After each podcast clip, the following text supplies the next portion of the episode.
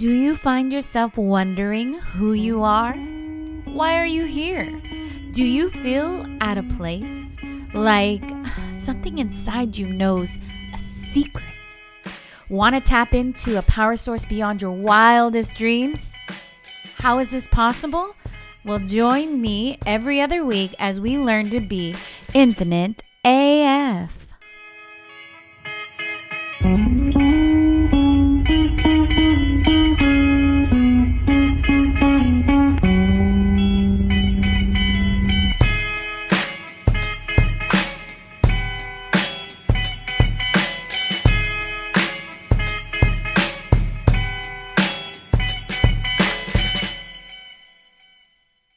I'm practicing the art of non-attachment, accepting what comes and allowing it to leave when it's time. What's for me will be for me effortlessly. Zen Master.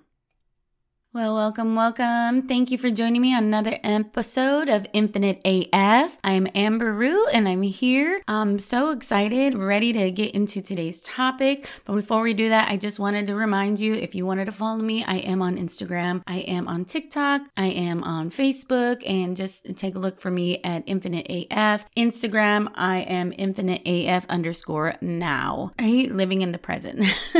I wanted to get into today's topic, and I wanted to just let you know I'm just so happy that you're here, and I thank you for sharing this time with me together. We're doing really, really great. We've got, tons of people listening in. I'm going to have some amazing guests coming in this week and really getting focused and being present. So just look forward to all of that. All right, y'all. So today I wanted to talk about attachment. I know we've talked about it a little bit here and there in the previous episodes. Today I really wanted to dive into it. Because it's definitely the topic currently in my life that I am experiencing and going through and actually growing through, I should say. And it's definitely something that is near and close to home right now. So totally fresh and hot off the oven. All right. So let's talk about attachment. And today, the attachment that I want to talk about is the attachment of Eastern philosophy. I do want to bring up the attachment theories, the psychological theory development that was discovered by Mary Ainsworth and John Bowlby. But I want to do that another day. Today, I'm going to solely be talking about the Eastern philosophy of attachment and also my personal experiences. So, what is attachment? What is that? We think about it and, what does that really mean to you, or what does it look like? And so I've come to find that, it really stems, attachment can be anything anyways. It can be attachment to an addiction. It can be attachment to a person. It can be attachment to activities. It can be attachment to your job, hobbies. It also can be attachment to stories, narratives, theories. And so attachment can present itself in many different ways. For me, I, honestly believe like attachment, along with the Eastern philosophies, which is your, Buddhist, Taoist, Hinduism, It's a feeling of separation, a separation from home. This is where it stems from. We somehow feel that we're separated from home, which for me, home's universe. This is who I am. This is who we are. And obviously then you have to think about it. Then separation is an illusion, because you can't separate from self. And if self is universe, I am not separated from it. But apparently I have amnesia. We all walk around with amnesia, and we aren't enlightened. We aren't in the awareness yet. And we feel that we are separated from something that we call home, which is what's home: comfort, peace, stillness, calm, a place void of fear, right? And so when we feel separated, all of our actions root forth to have that feeling again, like it's craving that feeling of home, right? So we're always searching for home. And then once we find it, whether it be in some type of drug or activity or person or narrative or whatever, we're constantly trying to grasp that thing so that it can continue to reinforce the feeling of home. And then you become attached. You become attached to avoid separateness, which again is crazy, because separateness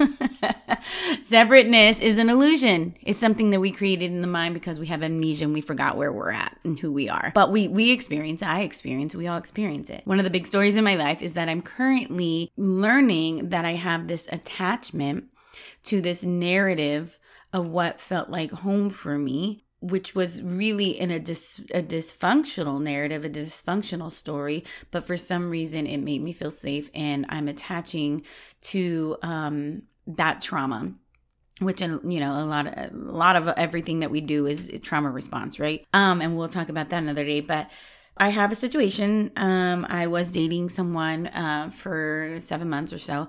And this person also suffers from attachment and separation anxiety. He grew very, very attached to me. I became the center of his world. I became his everything. You know, if he were without me for one day, he would have manic episodes. And I knew it and I saw it and it was unhealthy. And I thought, surely this is not a great thing. And I always pride myself on not being very attached to anything. You know, I do have, I don't know what, I call it like a shut off switch. I don't know if it's a defense mechanism. I'm not sure, but I've been able to detach myself from many things that's happened, you know, and I've talked about my jobs and I've talked about different situations and places where I live and financial statuses and whatnot. And I'm fine. Like with those things, I say, well, you know, here it is. I watch it, observe it, and let it go. And that's that. I learned to flow with the tide, you know, no big deal. But for some reason, I got attached to this idea in this relationship that I needed to be Captain Save-A-Ho. And so I was like, okay, I know this person's attached to me. I know it's not healthy, but I realize that this person has some mental health issues. And that really struck home for me because that felt like home, because that's how I grew up. I grew up in a home with people that were highly dysfunctional. And I took it upon myself to be the savior, or what I thought at the time a 9-year-old could do is save somebody in that situation. And it felt very comforting and safe because as long as I was in control, I knew that it was going to be okay. And this was the same situation that I had with this person who I was dating. I felt like, you know what, they're all messed up and that's okay. I'll just love them where they're at. I'll give them a lot of love and they'll be okay. And then I will be in control of the situation and it'll never get really out of hand because as long as I'm there helping, guiding, learning, keeping close eye watch, making sure they're okay, then everything will be okay, right? And then I feel safe and they feel safe and we're all living in this stupid ass attachment that is false anyways, because nothing we attach to, anytime we grasp to anything, it's like trying to catch the water. Can you, running stream of water, you catch it in a bucket and what happens? The water's no longer running. It's not a stream. It's just sitting there. And it's dead. The stream is dead. The stream of running water is dead. That's what I tried to do. And I was attached to these old theories and these old narratives and these old feelings of home. It ended up not turning out very well. And unfortunately, it got exponentially worse. And this person became very unstable and very careless and reckless with their life. And it was very scary and traumatic situation. And even up towards the very end, I was feeling still like I had to attach to it. I had to fix it somehow. I had to attach to this idea that it was my responsibility to help. And you know, that comes from a lot of different things. It's not just the attachment, but it was also parts of what I experienced with that person did feel like safe and happy. And it did increase my serotonin levels and it did make me feel good. And so, you know, feeling good. And I was feeling fine all by myself before, but this just took like my serotonin to a whole nother level. And I was like, hey, I want some more of that. And so you attach to something, even if it is not healthy. I hope that wasn't too confusing. I don't know if that made any sense, but that's what happened. And of course, that's exactly what happened for him. More very bluntly, you know, by him letting me know, like, I'm addicted to you. And when I don't have you, I feel like I fall apart. Those were literally, you know, our discussions. So then we talk about attachment, you know, and by the by, you know, since then we are no longer together and we're, you know, we're healing and we're healthier for it. So moving forward with the non-attachment goal here, you know, because attachment in Buddhist belief is the root of all suffering, right? It's the root of all pain and suffering, being attached to something. So, and the reason, again, it's the root of suffering because we feel we're separated. And we're not separated, but we are thinking that we're separated. So we feel like we have to attach to something. And when we attach to something, it obviously doesn't work out because in essence, we cling to things around us in attempt to find happiness. But happiness is really letting go. Right? It is letting go and experiencing things in its fullness without grasping to it. Alan Watts talks about this story one time about this little girl who had this bunny, and she was so excited that she had this bunny, and she brought it home, and she was in the car, and she's loving on this little fuzzy bunny, and she's petting it and loving it and hugging it and kissing it. And what ended up happening is she squeezed it so tightly that it died. That she killed it and she had no more bunny. And this is exactly what we do when we attach to things. This is exactly what we do when we attach to people, when we attach to stories. We kill our joy. We kill the thing that made us happy in the beginning. We kill our hobbies. We kill our activities. We kill our relationships. We kill everything when we try to grasp it. Because once we try to grasp it, it no longer exists. And so non-attachment is not meaning to don't have interest in anything. It doesn't mean to be robotic or to not to participate, but try to participate without trying to grasp it and just allow it to free flow. Because eventually if you cling, you turn your happy into pain because it's never enough. You're going to cling and cling and cling, and it's never going to be enough. Like you see this in workaholics. You see people who got totally excited and elated when they first got this job and they made success, and then they are chasing that high every day after that. And it no longer becomes joy or happiness. It becomes extreme pain and suffering because now they're stressed and they're full of anxiety and woe because they're really trying to attach to this work idea of perfectionism or whatever it is for them. And again, as we learn that attachment is the root of all suffering. In fact, the basic doctrine of early Buddhism, which remains common to all Buddhism today, includes the Four Noble Truths. And the Four Noble Truths, again, are existence in suffering. So suffering exists. Suffering has a cause. It's namely a craving or attachment. And there is this feeling of suffering.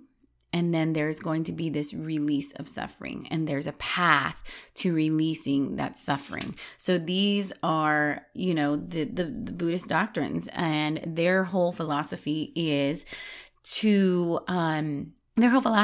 deny desires, right? Which, I totally agree and I totally get that. But at the same time, it becomes denying desire becomes a desire in itself. Like if you're constantly meditating on, I don't want to have any desires. I don't want to have any desires. I don't want to have any attachments. You're now obsessing over not having attachments and not having desires. So now you're attached to the obsession of the, do you see what I'm saying? I mean, Alan Watts talks about it at one point, or I think it's Ram Dass. I don't know. They tell a story, and there's someone who says, I quit smoking. They're done smoking. They want to be unattached. They want to be not attached to smoking. And yeah, I haven't smoked in 275 days, 3 hours and 54 seconds. It's all right, you're not attached to smoking anymore, but now you're attached to observing the fact that you're not attached to smoking. And so, yeah, they're still finding an attachment there. So, how do we do it then? What do we do to develop a better sense of non-attachment without being cold or indifferent? Right? Because we still want to engage in life. We still want to participate. We still want to enjoy things, but not to get obsessive over whatever it is that we're enjoying by imagining that it's going to take us to home. Right? So what do we do? How do we do that? And, there's also the Eastern philosophy of the witness. Ram Dass talks about it all the time, developing the witness to your attachment. So you're in this attachment and there's a witness. There's somebody saying, look, let's say you're drinking, and your attachment is to alcohol, and you're sitting there, oh man, you're really an asshole. Look at you. You drank and you got drunk last night. So there's a judge there, right? And then there's someone they're calling you out. And then there's, you know, your ego saying this is not how we're supposed to be. We should, could, would. And then there's somebody who's just watching it all and saying, look at all these me's in here talking about me. That's the witness. The witness doesn't judge or have any other ability other than to just observe and say, wow, look at that. Look at that. No judgment, no nothing, no shoulda, coulda, wouldas, no narratives, no attachments, no feelings. It's just a witness. So the witness notices and pretty much just calls it out as it is. And that is where it is said that we can find nirvana and we can find Zen when we live in the witness, where we're just watching it without judging it. And no, it's not like, okay, go ahead and be crazy ass drug addict all you want. And as long as you're just watching it like a movie, it doesn't affect you or anybody else. That's not the case. The idea is the more you're in the witness, the less that you're judging, the less that you're attaching, and the less you'll be inclined to be the drug addict, right? The more that you'll be able to allow for that to be released, and you'll be more in the what we call mindfulness, in the awareness of self. And a lot of times, again, you know, because we're thinking attachment is, you know, drug addiction is attachment. Being obsessive over activities or people is an attachment. So how do we get out of it? We stay more in the awareness. We stay more in the witness. We stay more that we're not attached to any one particular story. We're just here. So we don't have to cling to feel goods. We just have to watch and we just have to be, right? I'm not saying that there's an easy way to do this. I mean, again, the Buddhists believe like you just deny your desires. And Ram Dass jokes about it all the time of like, then you just walking around like a horny celibate, like, because it's still there and you're just denying it, you know, but you're constantly thinking about the thing that you're denying. Yeah. You know, just like people who go on diets, you're going to go on a diet and you can deny yourself the sugars. I'm not drinking any soda or eating hamburgers. All you do is think about sodas and hamburgers all the time. And you might not pick one up, but now you're obsessed over thinking about not eating soda and hamburgers. So you're still thinking about them. You're still obsessing over something. You're still having an attachment to something. So how do we do it? I'm not going to say that I'm perfectionist at it because I'm absolutely not. And I've learned that over this last 7 months that I grew attached to these old stories. I grew attached to this feeling of nurturing someone. And yeah, somehow the attachment equated to me feeling loved and me feeling like home. If I just take care of them well enough that I will get the love that I deserve. I don't know, something. I'm still dissecting that. It's still fresh. It's still new. And I'm still going through it. So don't sit here and take everything I say about that as what it is. You might be present enough to witness it and say, oh, you know what? That's probably what happened here or there. I might not be able to see it now because I'm still coming out of the fog. But, you know, definitely I do know in other areas of my life, I have been able to be unattached to things. And it was just so liberating and so freeing and so, oh God, I don't know what the word is. There's just not adjective. I just felt light. I felt weightless. And, you know, and those were areas of like my job. You know, I unattached to the narrative that someone at my age, in my stage of life, should be making X amount of money with X amount of career, doing X amount of things. I let that narrative go fucking long time ago. And it was just so amazing that, you know, I come to the understanding that, hey, I'm not comfortable in this job right now. Something is not going there. And ironically, so I was in a job where I was helping people. So maybe I just don't help any of you fuckers ever again. Kidding. But I love everyone. But that was the thing, is like, I did love everyone. I love people so much that I want to help. And so my job ended up being unfulfilling, but I had this big sense of responsibility to help people and to make them happy in some way, somehow that would help me. So that whole mind screw of attachment there is what I was starting to recognize, hey, this is uncomfortable. And once I start to feel uncomfortable and I start to suffer, I stop and I sit with it and I recognize what's going on here. So I did, and I changed jobs, and I absolutely love where I work right now. And I am so excited to go to work every day. And in fact, I want to go work more. I'm like, can I just like hang out here all the time? Because I just love it. So, you know, I was very happy about that. I was very much in the practice and in the awareness. And then I got in a relationship and shared some very close moments and intimate moments, and brought a person into the nucleus of my life. And that's when it kind of got a little bit murky again for me. So here we are learning again, because we're learning together. We're learning how to be infinite AF. And this is why I wanted to bring the topic up here, you know.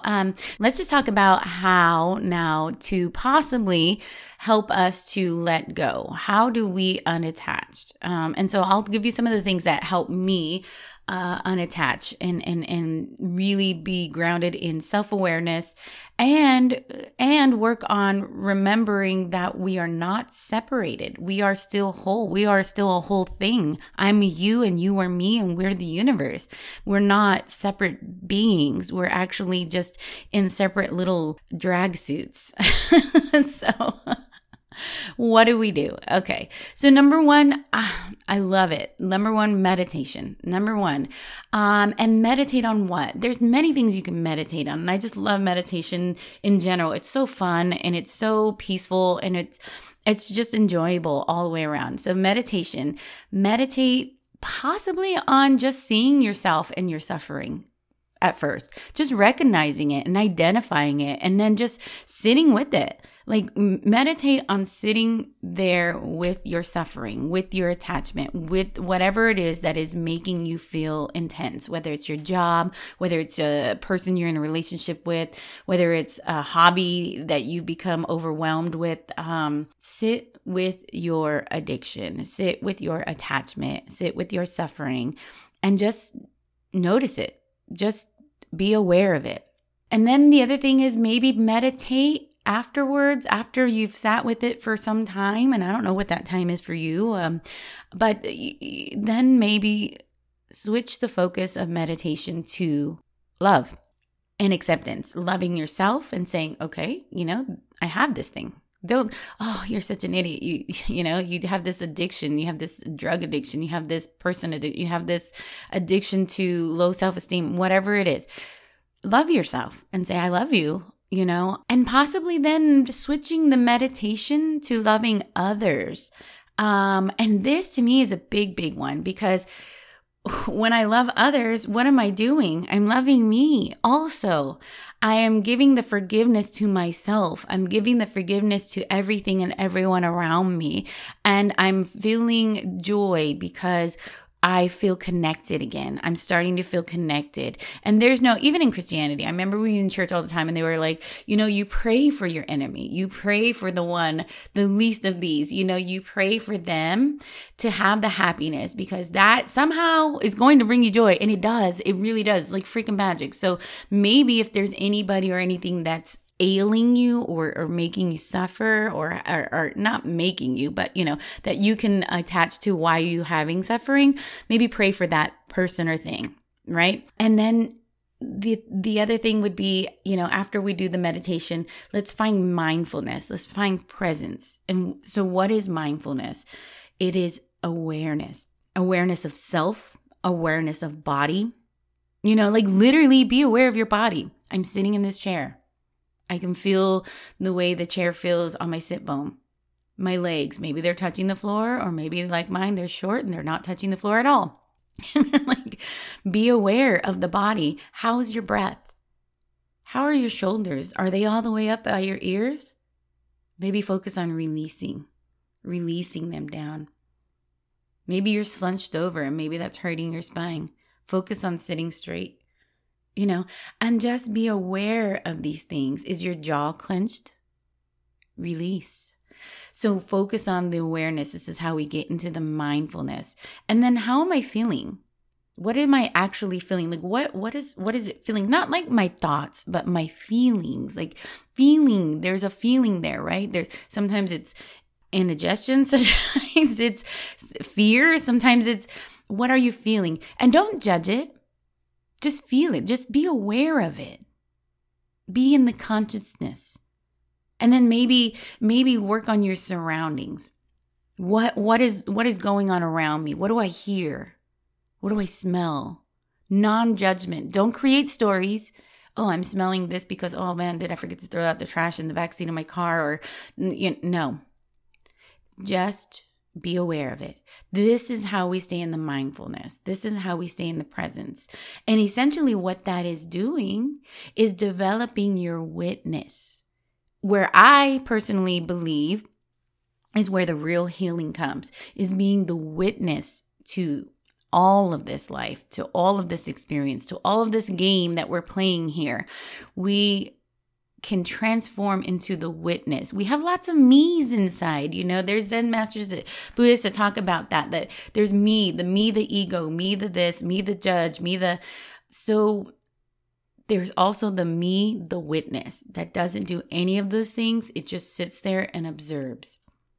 And so I would challenge you to work on being the witness by being mindful and recognizing these things.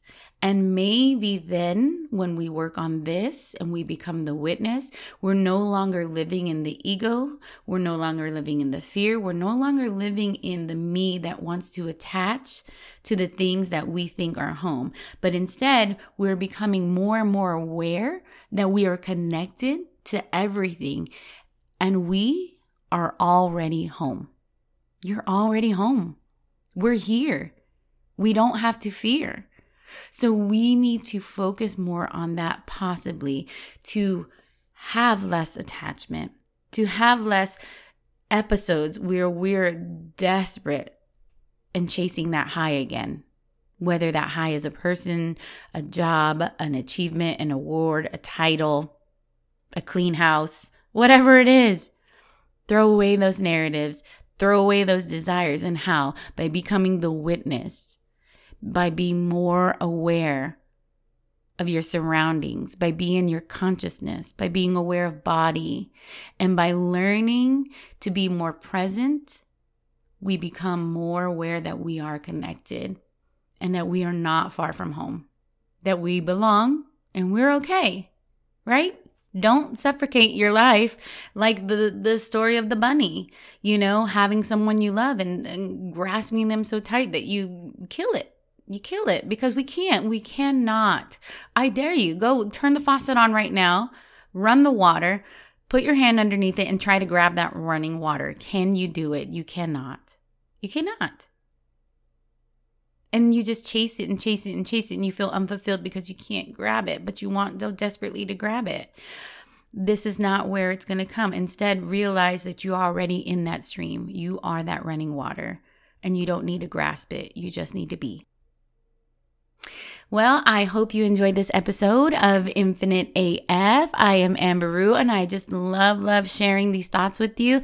I am so happy that you guys join me every other week, and we can sit here and discuss it. If you ever have a topic you want to talk about, feel free to reach me on one of my platforms, and I'd love to have you on the show. I love you so much, and I hope you have a wonderful, light-filled day. Namaste.